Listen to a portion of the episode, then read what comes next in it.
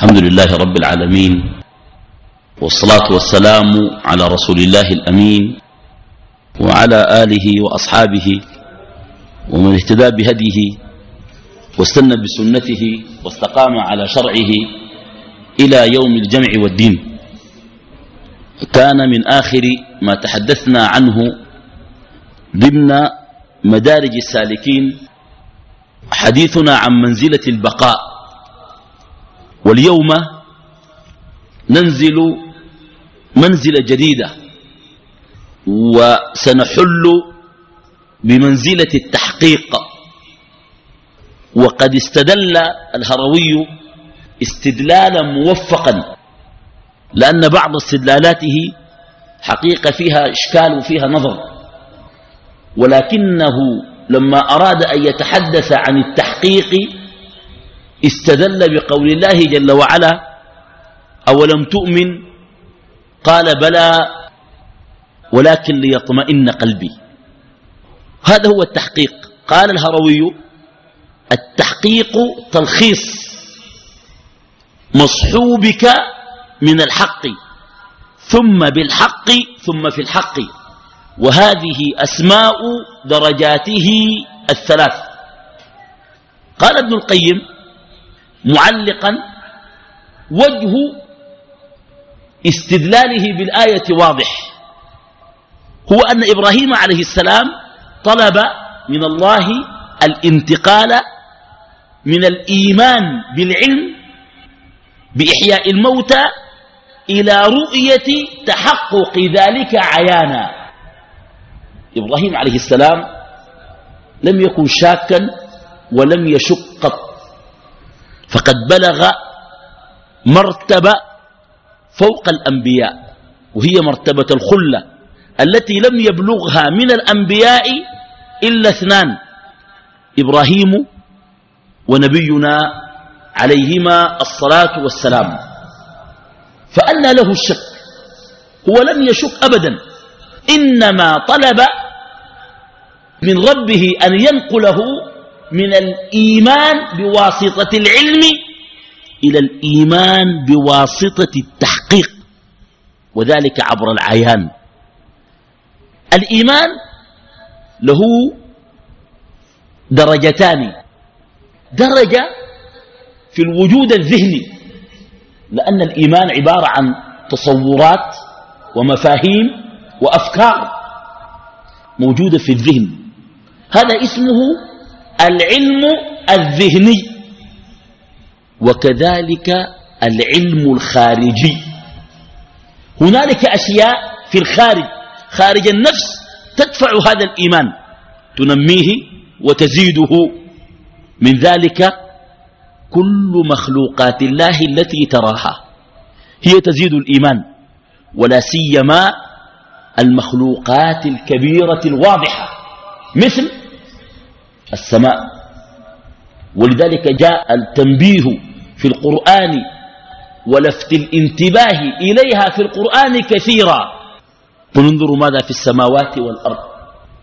والسماء رفعت. كويس؟ وهكذا. الحديث عن السماء كثير. أفلا ينظرون إلى الإبل كيف خلقت وإلى السماء كيف رفعت وإلى الجبال كيف نصبت. وإلى الأرض كيف سطحت؟ هذه أمور في الخارج. إذا تحققت أشياء يقينية بخارج النفس كان ذلك أقوى لتثبيت الإيمان في النفس. طيب وكان ذلك أبلغ في الطمأنينة. كان النبي عليه الصلاة والسلام لما يقرأ هذه الآية آية البقرة. أن إبراهيم عليه السلام قال رب أرني كيف تحيي الموتى؟ قال أولم تؤمن؟ كان يقول نحن أولى بالشك من إبراهيم. يقول ابن القيم رحمه الله حتى النبي صلى الله عليه وسلم الشك لا يشبهه. وإن قال هذا الكلام إنما قصد نحن أولى بالشك أن هنالك مرتبتان ظاهرتان. مرتبة العلم ومرتبة العيان. تعرف الشيء وتشوفه. وده اتكلمنا عنه كثير. وضربنا له أمثلة. في حاجة طلعت جديدة. انت ما تعرفها بيكلموك بيها. يقول لك والله في حاجة كده كده كده طلعت. انت يقينك بالكلام ده على حسب محدثك. على حسب الزول اللي كلمك. لو كلمك زول كذاب بتقول شنو؟ دي كذبة زي شنو؟ زي كذباته. لو كلمك زول بتاع هزار شديد لا تميز بين جده وهزله. هتعمل شنو؟ ده بشككك تقول خلينا منه. لو كلمك زول محترم ودغري وكده. قال لك في حاجة كده بياكلوها جاب لك اسمها انت بتدي الموضوع اهتمام؟ لو كلموك تانين كتار الموضوع بيصل عندك لدرجة. لما تشوفه يجيبوها لك يخطوها لك يقول لك في الأول وصفوها لك قال لك مدورة وحمراء وفيها كده وشكلها كده وجابوها لك خطوها لك. بتتأكد شديد.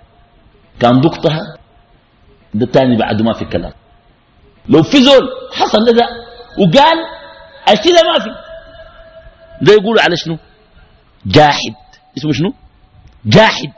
يعني زول ما شاف التفاح. قالوا له في حاجة مدردمة. شاف الطماطم. شفت الطماطم هاي. زي الطماطم.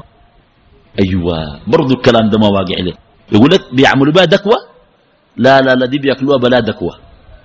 أيوة طيب. الموضوع بقى له كلمك زول نجيب. زول محترم. ما بكذب ولا وزول صادق وما بهزر معك. انت تقتنع. ده علم. جابوها خطوها لك قدامك. قال لك التفاحة قلنا لك هندي. انت مسكتها كده. دي درجة. قرمت منها. وأكلتها ثاني في حاجة؟ قال ابن القيم العلم والعيان بينهما منزلة. هذه المنزلة عبر عنها النبي عليه الصلاة والسلام بالشك وليست بالشك الذي تعرفونه. الشك عدم التأكد. هنا الشك درجة أعلى من العلم. قال ابن القيم وإطلاق هذا في القرآن كثير. مثلا الظن يراد به غير المتأكد. صح؟ صح؟ ده شنو؟ الما متأكد. اجتنبوا كثيرا من شنو؟ من الظن. لكن الظن قد يراد به التأكد. قال سبحانه وتعالى الخاشعين الذين يظنون أنهم ملاقو ربهم. ديل لو ظانين ما متأكدين إنه بلاقوا ولا بلاقوا ديل ما فيه فايدة ما خاشعين. لكن ديل بلاقوا طيب زول مات وصل داري خلاص روحه ده تمرق. وظن أنه الفراق. هو لسه ظن دي ما ظن دي شنو؟ أه؟ تأكد أنه الفراق. ظن هنا بمعنى تأكد واستيقن وإن كان الظن ضد شنو؟ اليقين. الظن عكس شنو؟ فلان ظاني وفلان شنو؟ مستيقن. إن نظن إلا ظن وما نحن؟ بمستيقنين. اليقين ضد الظن. هنا ورد الظن بمعنى ضده. ورد الظن بمعنى بمعنى اليقين. طيب في الأثر ليس الخبر كالعيان. هذا الذي أراده إبراهيم عليه السلام. إبراهيم ما شك.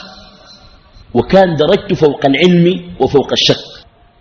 والنبي صلى الله عليه وسلم لم يشك. إذا في شك بنشك شنو؟ نحن. لكن النبي صلى الله عليه وسلم قال ذلك في مقام الأدب وفي مقام التواضع. قال ابن القيم إذا عرفت هذا لشرح كلامه لا بد من تفكيك مصطلحاته. الهروي عنده مصطلحات. قال تلخيص. والأصل أن يقول شنو؟ تخليص. تخلص. التلخيص يا إخواننا هو شنو؟ الاختصار. اختصار الشيء. يقول لك جيب لي شنو؟ ملخص.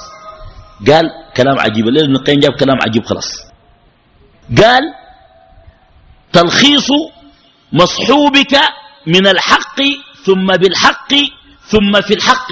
وهذه أسماء درجاته الثلاث. أسماء درجات ماذا؟ التحقيق. أسماء درجات شنو؟ التحقيق. التلخيص هو تخليص الشيء من غيره. التلخيص هو شنو؟ التخليص. ابن القيم قال ليه ما عبر عنا بالتخليص طيب؟ لأن هنالك فرق دقيق بين التلخيص والتخليص. فرق بين شنو؟ التلخيص وشنو؟ والتخليص. التلخيص يكون على الأمور التي في الذهن.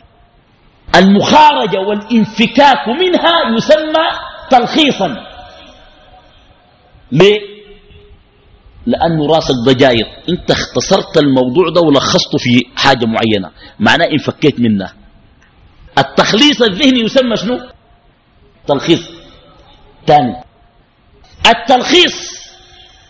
تلخيص مصحوبك. تلخص بمعنى تختصر واختصارك له ألا تجعل له عليك سبيلا وسلطانا وهيمنة ليشتتك. هو نوع مخالصة كأنك تخلصت منه. بالتلخيص شنو؟ بتتخلص من الشيء. لو واحد يتكلم معاك وانت ما دايره وانت وقفت بقوله شنو؟ اختصروا والاختصار هو التلخيص الملخص. الشيء مفيد بس.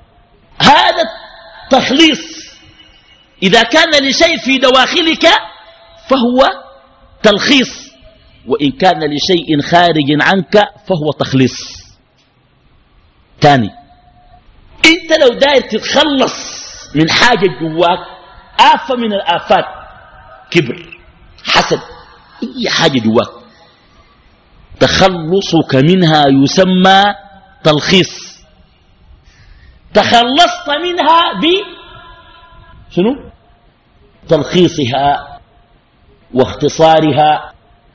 إذا كان هذه الآفة التي تقطع طريقك خارجة كرؤية ومشاهدة الناس فتخلصك منها ب بإخلاصك. ولذلك سمي الإخلاص إخلاصا والإخلاص في الغالب يكون بينك وبين الناس. إذا كنت تعمل العمل للناس فهذا رياء ولا يعالج الرياء إلا ب بالإخلاص. وما الإخلاص؟ الإخلاص أن تتخلص من قواطع الطريق وآفاته من غير النفس. فإذا كانت قواطع الطريق وآفاتها من النفس كان تخلصك منها تلخيصا. تخلصك منها شنو؟ تلخيصا. طيب قال ده التلخيص. طيب. المصحوب. شنو المصحوب. يا سلام. المصحوب ما يصاحب ويلازم الإنسان في قصده وإرادته. المصحوب. عشان نجي بعد نشوف التحقيق هو شنو. المصحوب ما يصاحب ويلازم الإنسان في قصده ومراده. طيب ده هو المصحوب. التحقيق ده المصطلح الثالث. عندنا تلخيص وشنو؟ ومصحوب وشنو؟ وتحقيق. حقق يحقق تحقيقا. فالتحقيق تفعيل من حقق الشيء يحققه ويعني أثبته وأخلصه وجرده وأتقنه. ده التحقيق. حقق في الموضوع معناه يصل لشنو؟ أه؟ إلى حقيقته. التحقيق أن تصل إلى شنو؟ عشان كده يقول لك أفتح تحقيق في الموضوع ده. التحقيق عشان يصل لشنو؟ للحقيقة. يصل للحقيقة. في موضوع ما بيحتاج لتحقيق ليه؟ لأنه واضح. ما نقول لك أعمل تحقيق. ده أمر ماله؟ واضح. ليس فيه شنو؟ ليس فيه هذا التحقيق. الحق هو الله سبحانه وتعالى. الحق هو الله. قال ابن القيم وما كان موصلا إليه ومدنيا للعبد منه.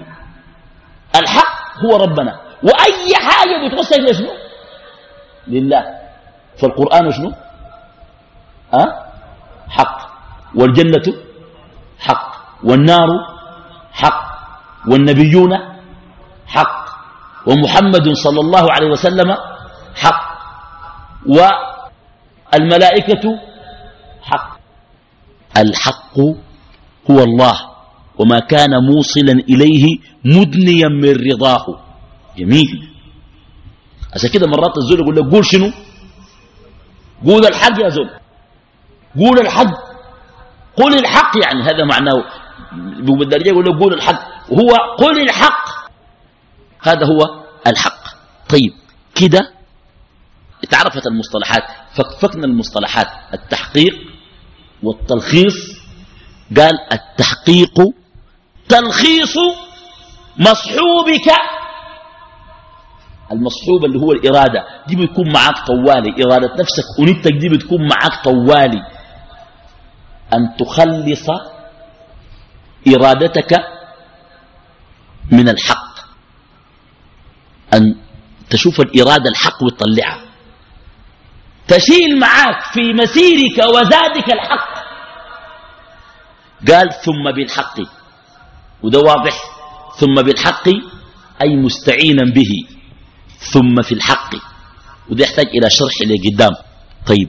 يقول ابن القيم إذا عرف هذا شوف الكلام الجاي ده. فمصحوب العبد من الحق. مصحوبك شنو من الحق؟ الذات اللي بيكون مصاحبك من الحق لتصل إلى الحق شنو؟ الخير ولا الشر؟ الاستقامة ولا الانحراف؟ السنة ولا البدعة؟ التوحيد ولا الشرك؟ وهكذا. شوف قال شنو؟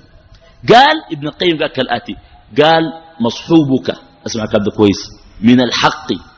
الذي يوصلك إلى الحق هو معرفته. ده يكون مصاحبك طوالي ومحبته وإرادة وجهه الكريم وما يستعين به العبد على الوصول إليه وما هو محتاج إليه في سلوكه. فالتحقيق أن تتخلص من المفسدات والعوارض. شوف الزود راقي كيف؟ أن تتخلص من شنو؟ أه؟ من المفسدات وشنو؟ والعوارض. فعلا إخواننا لماذا لا يصفو للمسلم دينه؟ لوجود مفسدات تفسد عليه دينه. وهؤلاء يسميهم ابن القيم بالقواطع. قواطع طريق السير إلى الله. وأول القواطع النفس. وما تشتهيه وما تميل إليه. نفسك دي من القواطع الصعبة جدا. ثانيا من القواطع الناس. ده قاطع والناس درجات. جناك ده ممكن يقبل قاطع. إنما أموالكم وأولادكم فتنة. يفتنوك من الطريق ويضلوك. وإن من أزواجكم وأولادكم عدو لكم فاحذروهم. فبيبقى قواطع. بشر يكونوا حولك. خلينا بالله. وده شنو ده؟ ده كلام ميت. عيش شبابك. ده تغير الدنيا انت. كلهم قاعد يغنوا. بقت عليك انت بس يا زول. اغني يسوقوك دي كلها قواطع. قواطع وملذات من البشر ومن غيره الشياطين. شياطين الجن. قواطع تقطعك عن الطريق يزين لك الحرام. فيعني لماذا لا يستقيم للإنسان إيمانه دائما؟ وهذا ما تعاني منه الأجيال ويعاني منه الشباب. الشباب يقول لك لا يا شيخنا ما قادرين نستقيم. وأصعب من الاستقامة أن نحافظ عليها. أظن ممكن يستقيم قرار يتخذه. يقول تاني كده كده ده كله خلاص. أنا أوقف أي حاجة. علاقات مع البنات ما خلاص تاني وقفنا. الصلاة في الجامع نصلي. تضيع الأوقات. ده كان زمان. من يوم الليلة تاني كده. الغنى تاني ما في. أنا تبت إلى الله. يعني شاب قال لي يا شيخنا هو شكله كده ما عنده دقن وحاجات قال لي أنا داري عرس وخلاص العرس حددته. وأنا ذو الحفلات أصلا. والناس البيت ما عارفين وناس الحلة وأهل المرة وكلنا ما عارفين. وقال إني أنا جاي فنان. وسألوني قلت لهم بجيكم ما عندكم مشكلة. وقال لي دار أجيب فنان عنده قروش. دار أجيب لهم فنان بملايين. قال لي فجأة. قلت يا أخي الرجال والنسوان يتلموا في محل واحدة. وأدي الزول قروش. ودي يغني بس لحد الساعة 11 والناس يرقصوا ويبشروا؟ والنسوان يمشوا ذا الكوفير. ويوم الحفلة يجوا مخصوص ممكيجات وفكات شعري. قال لي قلت أنا أعمل لهم مفاجأة. قال لي الناس دي جايين حفلة عديل وحجيب الساونات. دار أجيبك أنت. أفاجئ لك مفاجأة شديدة. قلت له والله أنا ما عندي مانع. لكن تعمل لي حماية من الكراسي والطباق والصحانة اللي تجيني طايرة. قال لي أنا داير أعمل حفلة كاربة بس أجيبك أنت تتكلم الناس داير في الدين كلام من الله خلقون ما سمعوا بذاته الشيء ده واضح. منكر واضح. وحس شوف الناس يقول لك شنو؟ يقول لك الشيخ القرضاوي أفتى بأنه الغناء حلال. عشان كده بغنوا. الشيخ القرضاوي رجل عاقل. ممكن الناس يختلفوا ويتفقوا معه. لكن لا ينكر إنه رجل خريج شريعة. كويس؟ رجل عاقل الشيخ القرضاوي قال لكم سووا شغلكم بيسووا كده. الشيخ القرضاوي قال الموسيقى حلال. خالف جماهير السلف بدءا من الصحابة. ما عندنا فيها شك. لكن الشيخ القرضاوي كان جاء في نادي من الأندية بتاعتكم وحضر عرس فيه حفلة. الله أعلم يرجع قتل كداري أنا خايف يقع ذاته يموت. لو قلنا لدين ماخذين بفتوتك انت والله خايف يقع يموت. ما بيفتي عاقل لا قرضاوي ولا غيره بأنه بيحصل في النوادي. من المنكرات حلال. الموسيقى حلال هي عرفناه والبنات تجي فكاش شعر حلال. والنسوان المعرسة تجي في كامل زينة حلال. ولابسات أفخم الثياب حلال. جايين من الكوفير حلال؟ الرجال والنسوان في مكان واحد حلال؟ مختلطين مع بعض يبشروا حلال؟ منو قال ده حلال؟ ده يعرف الزول اللي اداه فتوى دم ده. الزول اللي أقنع الناس دين بالكلام ده منو؟ يا أخي ده باطل ومنكر واضح. لماذا لا فتوى ذاته ويجيبوا العريس وهو عروسته. بعد ما تزين تمام. يسوق من الكوفير يمشوا النادي. يجنبوا في الكوشة. والله هم قالوا كوشة. أنا والله لو قلت كوشة يقول لك عن قاعد يسيء الناس. هي اسمها ذاته شنو؟ الكوشة. يعني هم ذاته ما خجلانين. اسمها الكوشة. والناس بيقول لك شنو؟ إيجار الساونات والكراسي والكوش. تلقى مكتوب في المحل والكوش. مكتوب في المحل كوش عديد يعني الكوشة دي ما نبد اللي هو عبارة عن شنو الكوشة كرسيين يجوا يقلب مع مرته يجوا الناس يسلموا عليه. ويسلموا على شنو؟ ما تقول ما بتصافح الرجال. ما بتصافح الرجال بقعيد هنا شنو؟ تصافح ولا كلام. يقول لك أنا مرتين تصافح. أنت مرتين تصافح خاتين شنو؟ يصافحوها. وفي ناس يعلقوا. يقول له والله أحسنت الاختيار. وناس ثانيين يقول له ذوقك رفيع. وناس يقول له يا أخي العرس عندك ولا ولا بلاش بلاش. والله العظيم. دي داير لها فتوى. دي رجالة كده حرام. خلي الدين. رجالة. دين ما في. خلاص عرفنا. رجالة ما في. نخوة ومروءة ما في. الدين عرفنا. أفتاكم فلان وأفتاكم علان. الدين ما فيه. انت ده ما عندك رجالة في قلبك ده؟ تجوف يعني. تجيب مرتك في كامل زينتها. من الكوفير تاخدها قدام الرجال يتفرجوا عليها. يا اخوان والله أنا مستغرب. مستغرب وبعدين الكلام ده ما بسيط. كثير. ويبدو لي معظم الناس إلا من رحم الله يتزوجون هكذا. ابن القيم بيتكلم عن القواطع قال تخليصه من المفسدات القاطعة الحائلة بين القلب وبين ما يوصل إلى الله. ابن القيم جاب تعبيرين لطيفات قال تحصينه يعني القلب. تحصينه من المخلطات. الأخلاط حق وباطل ما بيمشوا. خلي عندك مفاصلة. ما تعيش بالحق والباطل. تقول كل يمشوا مع بعض. ما يمشوا مع بعض. فماذا بعد الحق إلا الضلال؟ تحصينه من المخلطات وتخليصه من المشوشات. ده التحقيق. تحقيق القلب أن تحصن القلب من المخلطات وأن تحصنه وأن تخلصه من المشوشات. شوف الكلام ده كيف؟ ابن القيم قال العوارض التي تعترض المسلم في سفره إلى الله عوارض محبوبة وعوارض مكروهة. عوارض شنو؟ محبوبة. العوارض المحبوبة كل ما يشتهيه الإنسان مما لا يرضاه الرحمن. انت بتكون أشياء كثيرة دايرة. ده أسألك سؤال. كويس؟ الزول لو يتفرج له في التلفزيون على بنات عريانات وفيلم بيستمتع؟ رجل بيستمتع؟ بيستمتع. نكذب يعني؟ بيستمتع. في متعة. ما في كذب يا إخواننا. اللي بيشرب الخمرة ده بيستمتع. اللي بيسطلوا ديل بيستمتعوا. تلقاه مبسوط كده وهدومه نظيفة وتلقاه يضحك كده وتلقاه حساس كده. صح؟ البزنو بيستمتعوا. ما هي متع.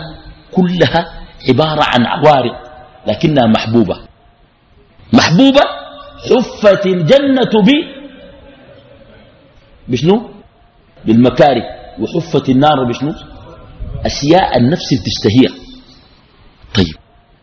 من ترك كل هذه لأجل الله ولرضاه وابتغاء لقربه هذا آثر محبوب الله على محبوب نفسه. النفس تميل لهذه المحبوبات. كويس؟ واحد طالب عنده علاقة مع وحدة. بعدين جاء يستشيرني. قال لي والله يا شيخنا أنا بحبها شديد. وبنجنب بس مع بعض.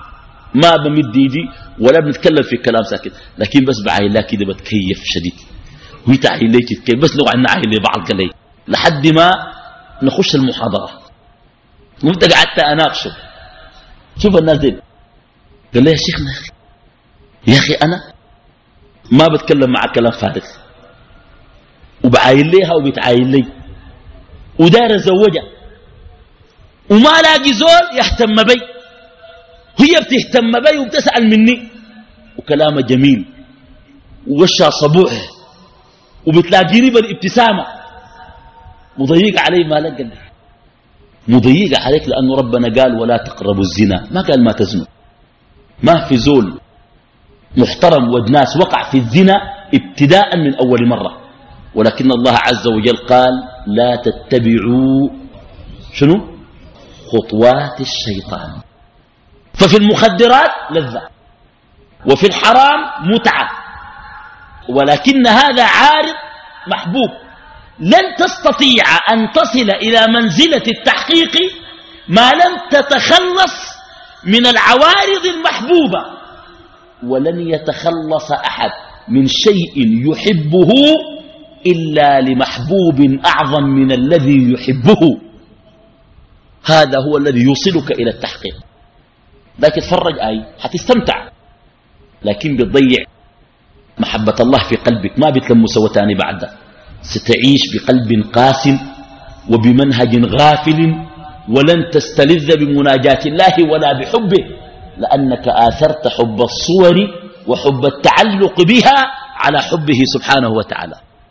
واضح الماضح لما سأل شاب الجنيد رحمه الله تعالى وقد أورده ابن القيم في المدارج وقد ذكرت هذا الأثر أيما مرة قال له أريد أن أغض بصري ولا أستطيع. ودي مشكلة الشباب اليوم. يقول لك والله دار نغض. تقول لي ما تمر من البيت. برضه ما حيغض بصره ليه؟ أه؟ في تلفزيون في موبايل صح؟ في أصحاب بيسلطوا عليك. في نسوان بيجوك في البيت لأختك لأمك زيارة لزوجتك لكده قد يكون ما محجبات. تغط كيف؟ عارف قال شنو؟ ما قال ليه وقنب في بيتك. ما بحلك. لو قعدت في بيتك بحلك؟ ما بحلك. قال له تغض بصرك إذا علمت أن نظر الله إليك أسبق من نظرك إلى الحرام. لو عرفت إنه قبل ما تعاين للشيء الحرام ده وتستمتع به ربنا بيشوفك وبيطلع عليك. أنت كان عرفت المعلومة دي وتأكدت منها ما بتعاين. سيملأ ربك قلبك إيمانا. يغنيك ويكفيك. والغض كما قلنا في البقاء هو غض شنو؟ غض القلب. من يغض بصره؟ من غض قلبه. ويغض قلبه عن شنو؟ حتى عن التعلق بالأماني. وغرتكم الأماني وغركم بالله الغرور. طيب فبالتالي تغض قلبك عن أي إرادة حرام. إذا بقيت كده قلبك ده ما بيشابه لأي حاجة حرام. عينك دي ما بيشابه للحرام تاني. المال شوف المثال ده. قلبك ده ما قاعد يتعلق بالمال. عينك ما حتتعلق بالنساء. تأكد من الموضوع ده. ليه؟ لأن من كان له في قلبه مكنة متمكن من قلبه كان له من بقية جوارحه وعينه مكنة. يستطيع أن يتمكن فيها. ده كلام عجيب. العارض المحبوب. ده العارض ياتو المحبوب. عرفته؟ كل ما تشتهيه الأنفس وتميل إليه القلوب وتتعلق به الأفئدة من الملذات المحرمة.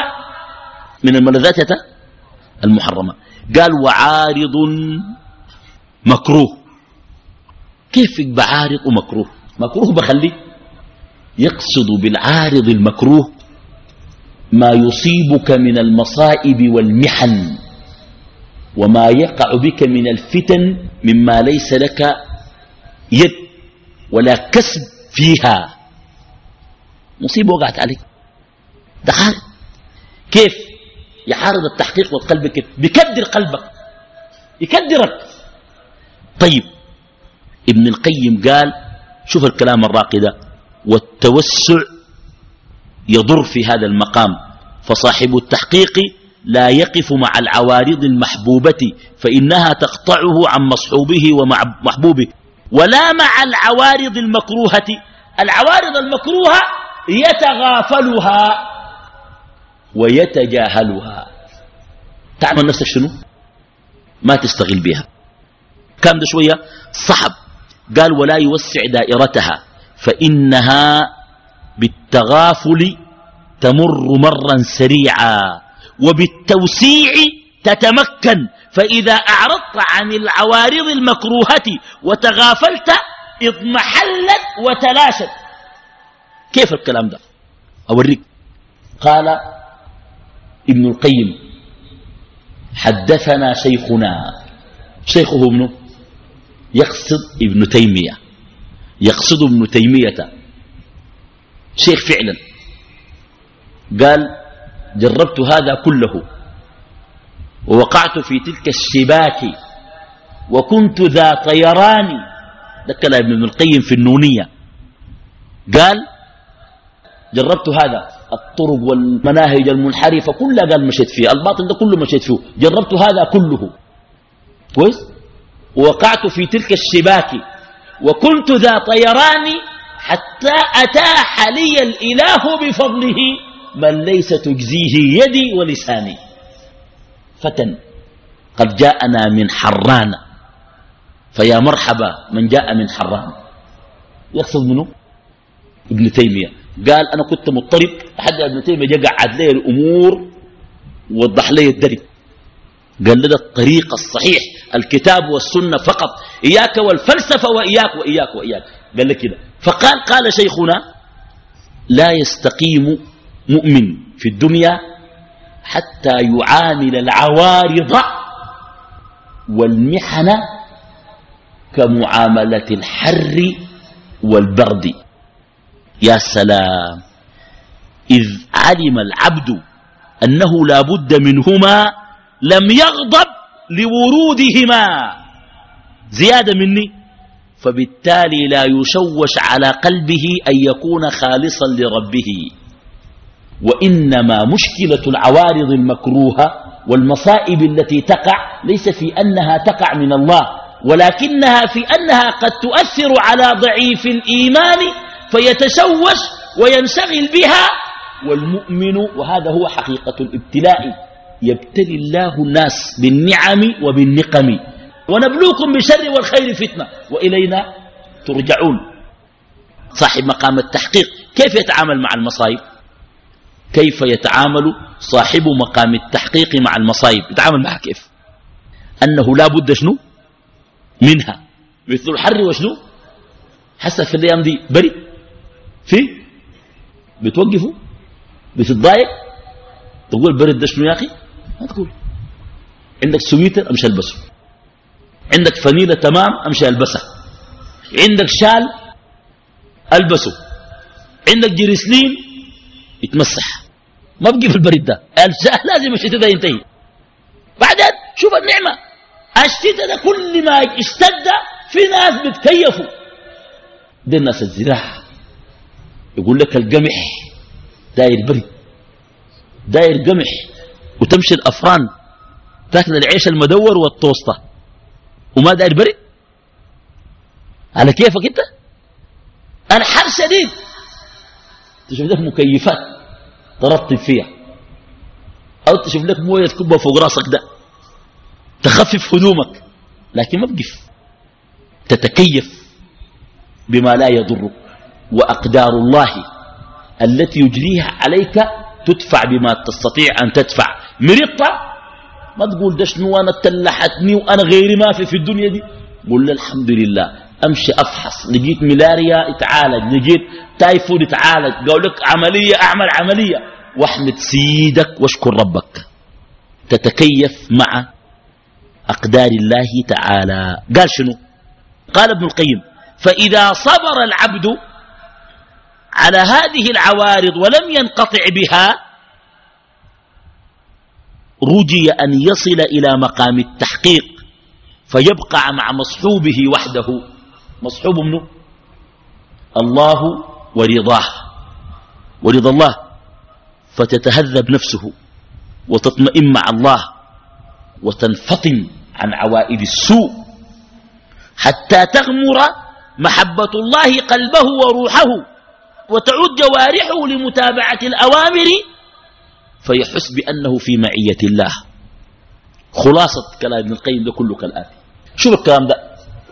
يقول ابن القيم في المسألة دي كلها خلاصته من تخلص من العوارض المحبوبة بين قوسين الملذات والشهوات. ومن تخلص من العوارض المكروهة من المصائب التي تقع عليه وطالما أنها من الله فإنها على سبيل الامتحان والاختبار منه. ويبتلي الله الناس على قدر إيمانهم. واحد تلقاه يجيو مرضى. مرضى يمرض يخلي الصلاة.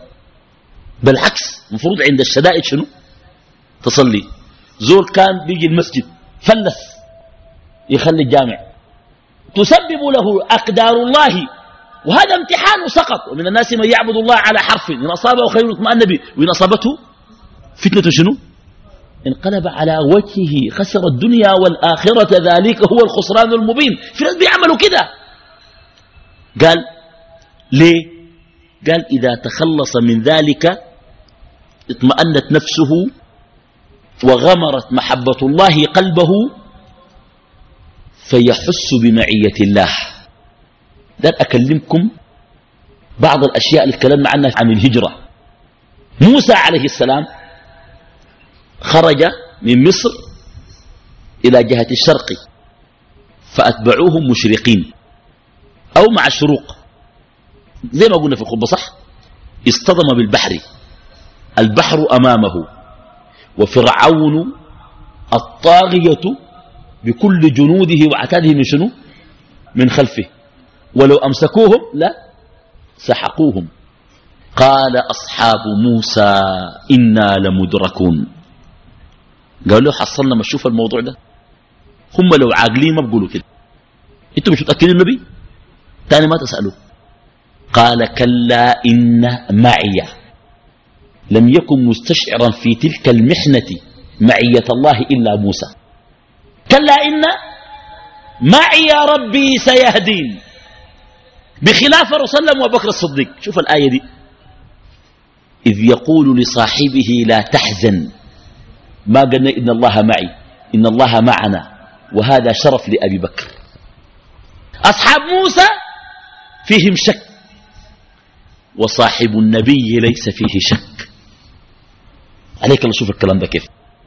أصحاب موسى قالوا إنا لمدركون أبو بكر الصديق قال وصل لو نظر أحدهم إلى قدمه لرآنا ليس خوفا على نفسي ولا حبا في البقاء. هو مما قال له الصحبة ومرق معه عارف إنه الحكاية موت شنو؟ حياة لكن خايف على النبوة أن تندثر وخايف على الرسالة أن لا تصل.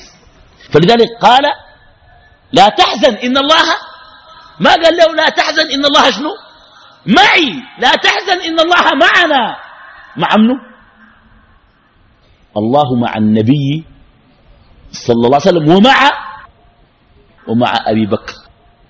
فاستشعار المعية يقول ابن القيم دار تصل التحقيق تظفر بالمحبة الخاصة وتشهد إلهية الله وقيوميته وانفراده وتحس بمعية الله معك. هذه الثلاث تمكنك من مقام التحقيق. تبقى زول في منزلة التحقيق. نحن الآن في منزلة التحقيق قراءة وشرحا. لكن هل نحن في منزلة التحقيق عملا؟ وحقيقة وواقعة. يا أخي علي بن أبي طالب رضي الله عنه الرسول قال له اتغتى تسجى ببردي الحضرمي. عنده بردة خضراء حضرمية. قال له اتغطى بيها. مش طوال اتغتى أنت كان قال لك اتغتى بتتغتى بينه وبينك. قال لك اتغتى وأربعين سيف من كل قبيلة جابوا زول. حيضربوه ضربة رجل واحد. وقال لك اتغتى تقول لي يا أخي اسمع بتغتى لكن بمرق رقبتي. بمرق راسي بس. عشان يعرفوني. عشان يعرفوني أنا منو. أنا علي بن ابي طالب بعدين أكلمك. في ناس بيقول لك اي كنت بتغتى لو كنت بتتغتى كان جابوك علي بن أبي طالب. طالما ما جابوك علي بن أبي طالب ما تتشبر ساكت. والله أكلمك. أنت قال الصحابة دي ربنا جابوا سودا كده؟ ده اختيار. ناس نجاب بيتحملوا. نحن ضعاف. خدتونا ورا. لو كنت بتقدر كان جابوه قدام. ما واحد من التابعين قال لي حذيفة بن اليمان كده. قال له والله لو كنا حضرنا الرسول زيكم والله ما كنا خلينا نمشي في الوسط دي. حذيفة قال لي لا تتمنوا ما فضل الله به بعضكم على بعض. قال ما تدخل ساكت نفسك. قال له والله لقد مر الحديث في مسلم. لقد مر علينا حكى له يوم الخندق. البرد شديد والظلام دامس والأعداء يتربصون. عشرة آلاف. جاءت جميع قبائل العرب ورمتهم عن قوس واحدة وحاصروهم. ولا يأمن الواحد على نفسه وبطنه وهو جائع. قال قال النبي صلى الله عليه وسلم من يأتيني بخبر القوم. الصحابة؟ نجاب واحد قام ما فيه الدنيا برد والظلمة شديدة والخوف والأعداء. قال سكتوا ساكت الصحابة. قال قال من يأتيني بخبر القوم ويكون رفيقي في الجنة؟ قال لم يقم أحد. أنت قايل الدين ده؟ غير شو أنت؟ لعبه لعبه الدين ده؟ وعلى كيفك ومزاج والدين؟ ده دين يا أخي. سفكت فيه دماء. قال أين حذيفة بن اليمان؟ قال يبعد ده الاسم ده الاسم قال حذيفة فقمت. لما سماني ولم أجد بدا. جاب اسمي تاني اللي بيقحد شنو؟ قال قمت. بيحكي لهم بنفسه قال فقمت. كويس؟ لما سماني. قال فقال ائتني بخبر القوم. ولا تحدث حدثا. قال فذهبت. بس حيدخل معسكر المشركين يقلني في وسطهم ما أي حاجة.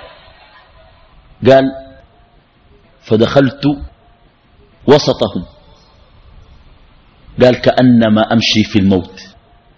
قال ما ماشي في الوطن. مما قمت تركته.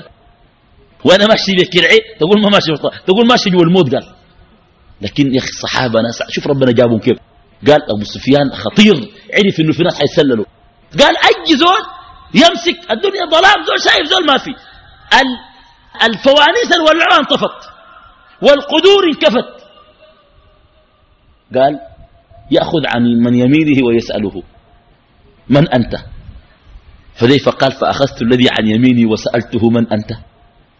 قال لي اسمه خلتاني ما كنت بيسأله. تقول لي يا ريت لو كنا صحابة إنت زي بتقدر على الشغل زي ده؟ كويس؟ نحن يا زول.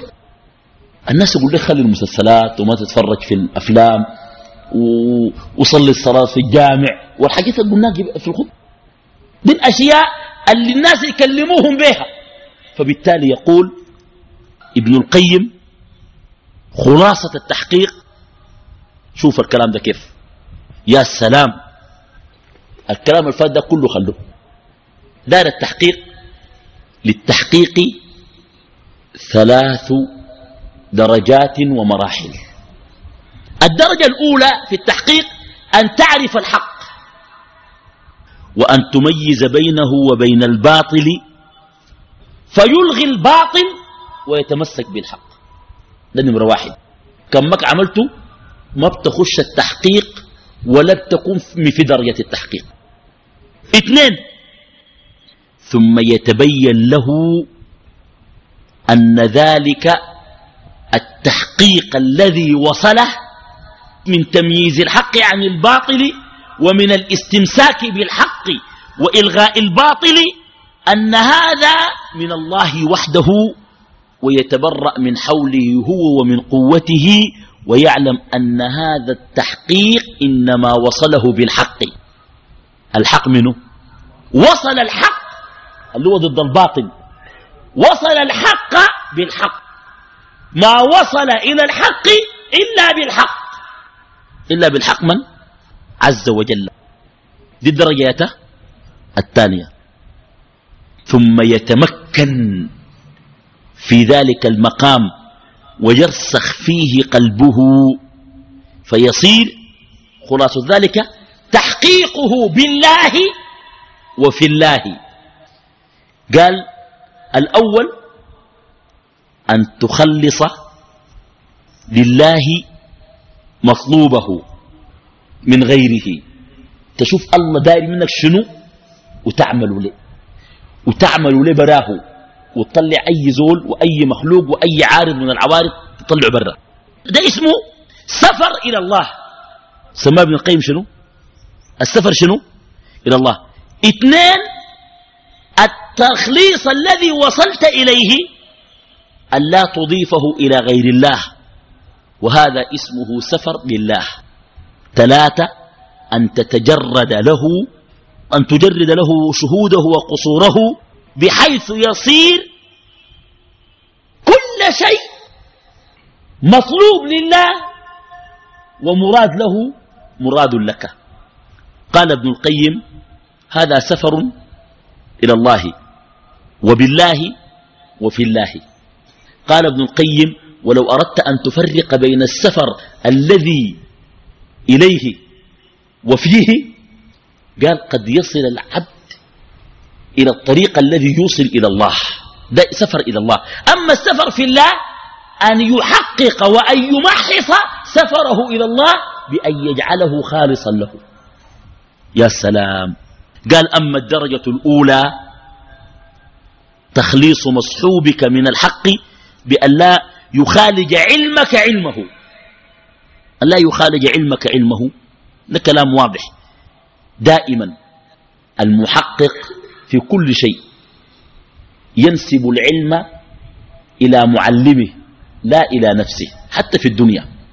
لو في زول علمك صنعة وإنت بقيت أحسن منه ستظل مدينا وشاكرا لمن؟ لمن شنو؟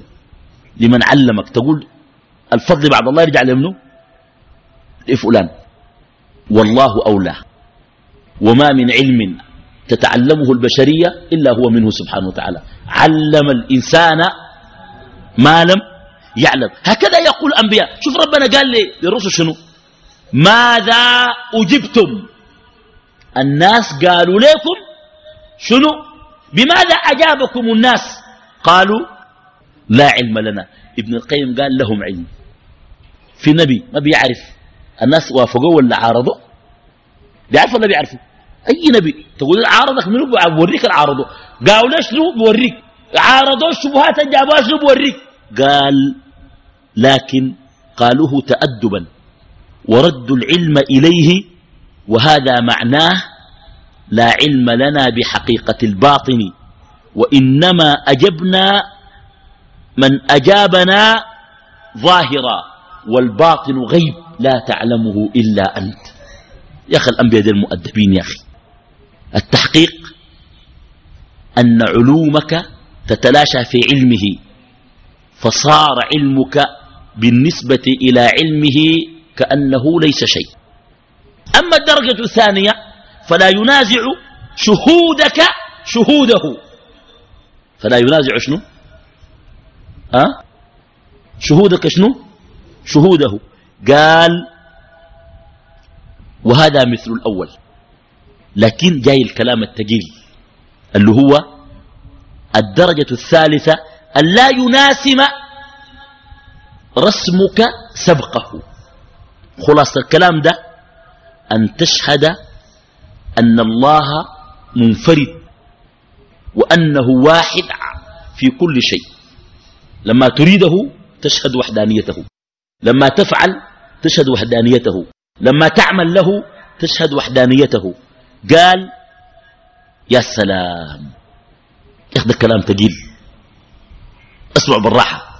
يقول ابن القيم فإن الله مع خلقه. فإن الله مع شنو؟ وخلقه تشمل الإنس والجن والمؤمن والكافر والبهائم والحيوانات. خلق ولا ما خلقه؟ والقلم والعرش والكرسي والملائكة. كل ذلك خلقه. والنبات والبحار والجبال والجماد. كل ذلك خلقه. فإن الله مع خلقه. شوف الكلام ده. بالعلم والتدبير والقدرة. صح ولا ما صح؟ ولا ينازع شهودك شهوده. بمعنى لا تنسب شيء إلى نفسك. من الفضل. الفضل لمن؟ لله أولا. دي فهمت؟ ولا يناسب رسمك سبقه. دي فهمك الآتي بالراحة رسمك شخصك. سبقه أوليته.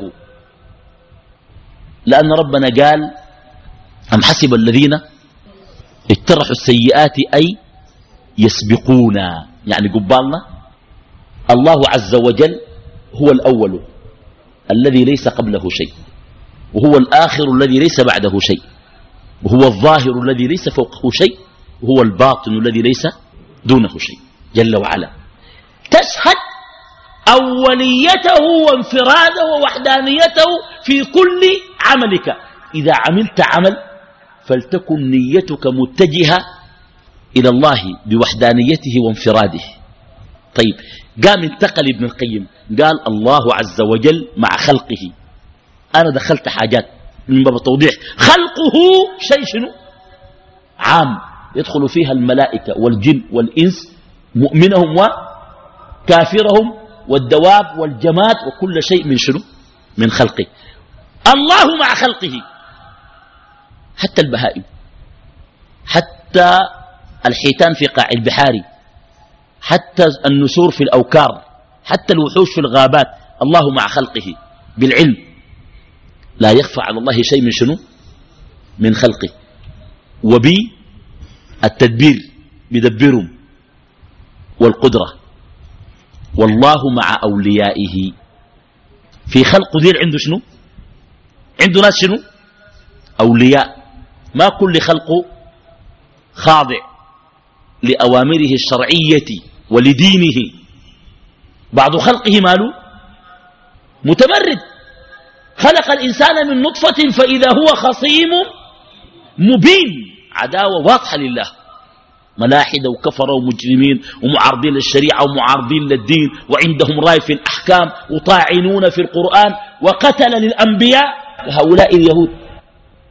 فشوف في الخلق ديل عنده أولياء. معهم بالحفظ والكلاءة والنصرة. وهم معه الأولياء مع الله بالموافقة والمحبة. بيسمعوا كلامه وبيحبوه. أولياء الله معه بشنو؟ بالموافقة وشنو؟ والمحبة. وهو معهم بالكلاءة والحفظ والنصرة. طيب ليه جاب الكلام ده؟ لأنه في ناس قالوا معية الله أنت مع الله حتى بذاته. ابن القيم رد على هذا الكلام. قال الله مع خلقه بالعلم والتدبير والقدرة ومع أوليائه إن الله مع المتقين والله مع المحسنين إن الله مع الذين اتقوا والذين هم محسنون معهم بالحفظ والكلاءة والنصرة والتأييد. قال يقول لك ليس في الوجود إلا الله. ابن القيم قال هذه المقولة يطلقها أهل التوحيد ويريدون بها لفظا صحيحا وهو أن الله سبحانه لم يزل منفردا بنفسه عن خلقه. ليس مخالطا لهم ولا حالا فيهم ولا ممازجا لهم بل هو بائن عنهم بذاته وصفاته.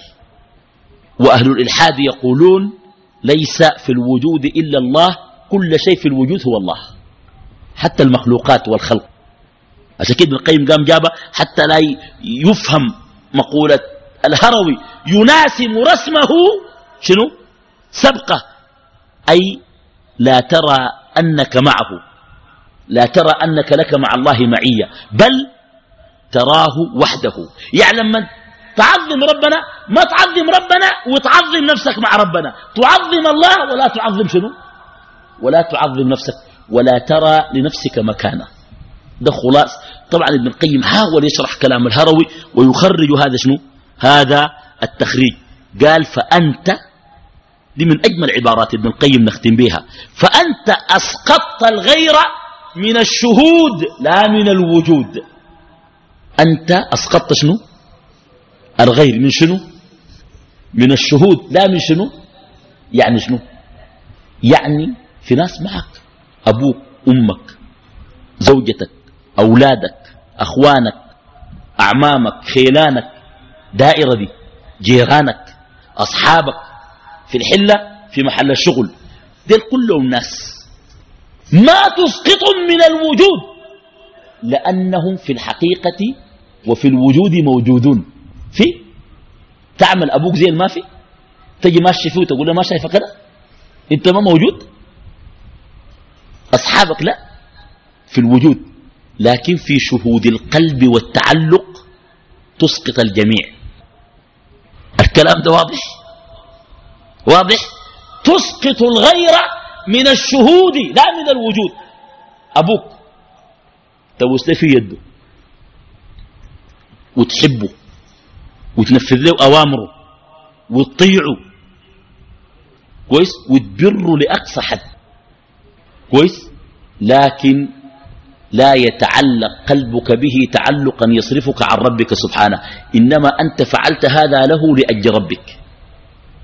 وقص على ذلك الولد الزوجة الجيران الأصحاب. تسقط الغير من الشهود. لا من شنو؟ لا من الوجود.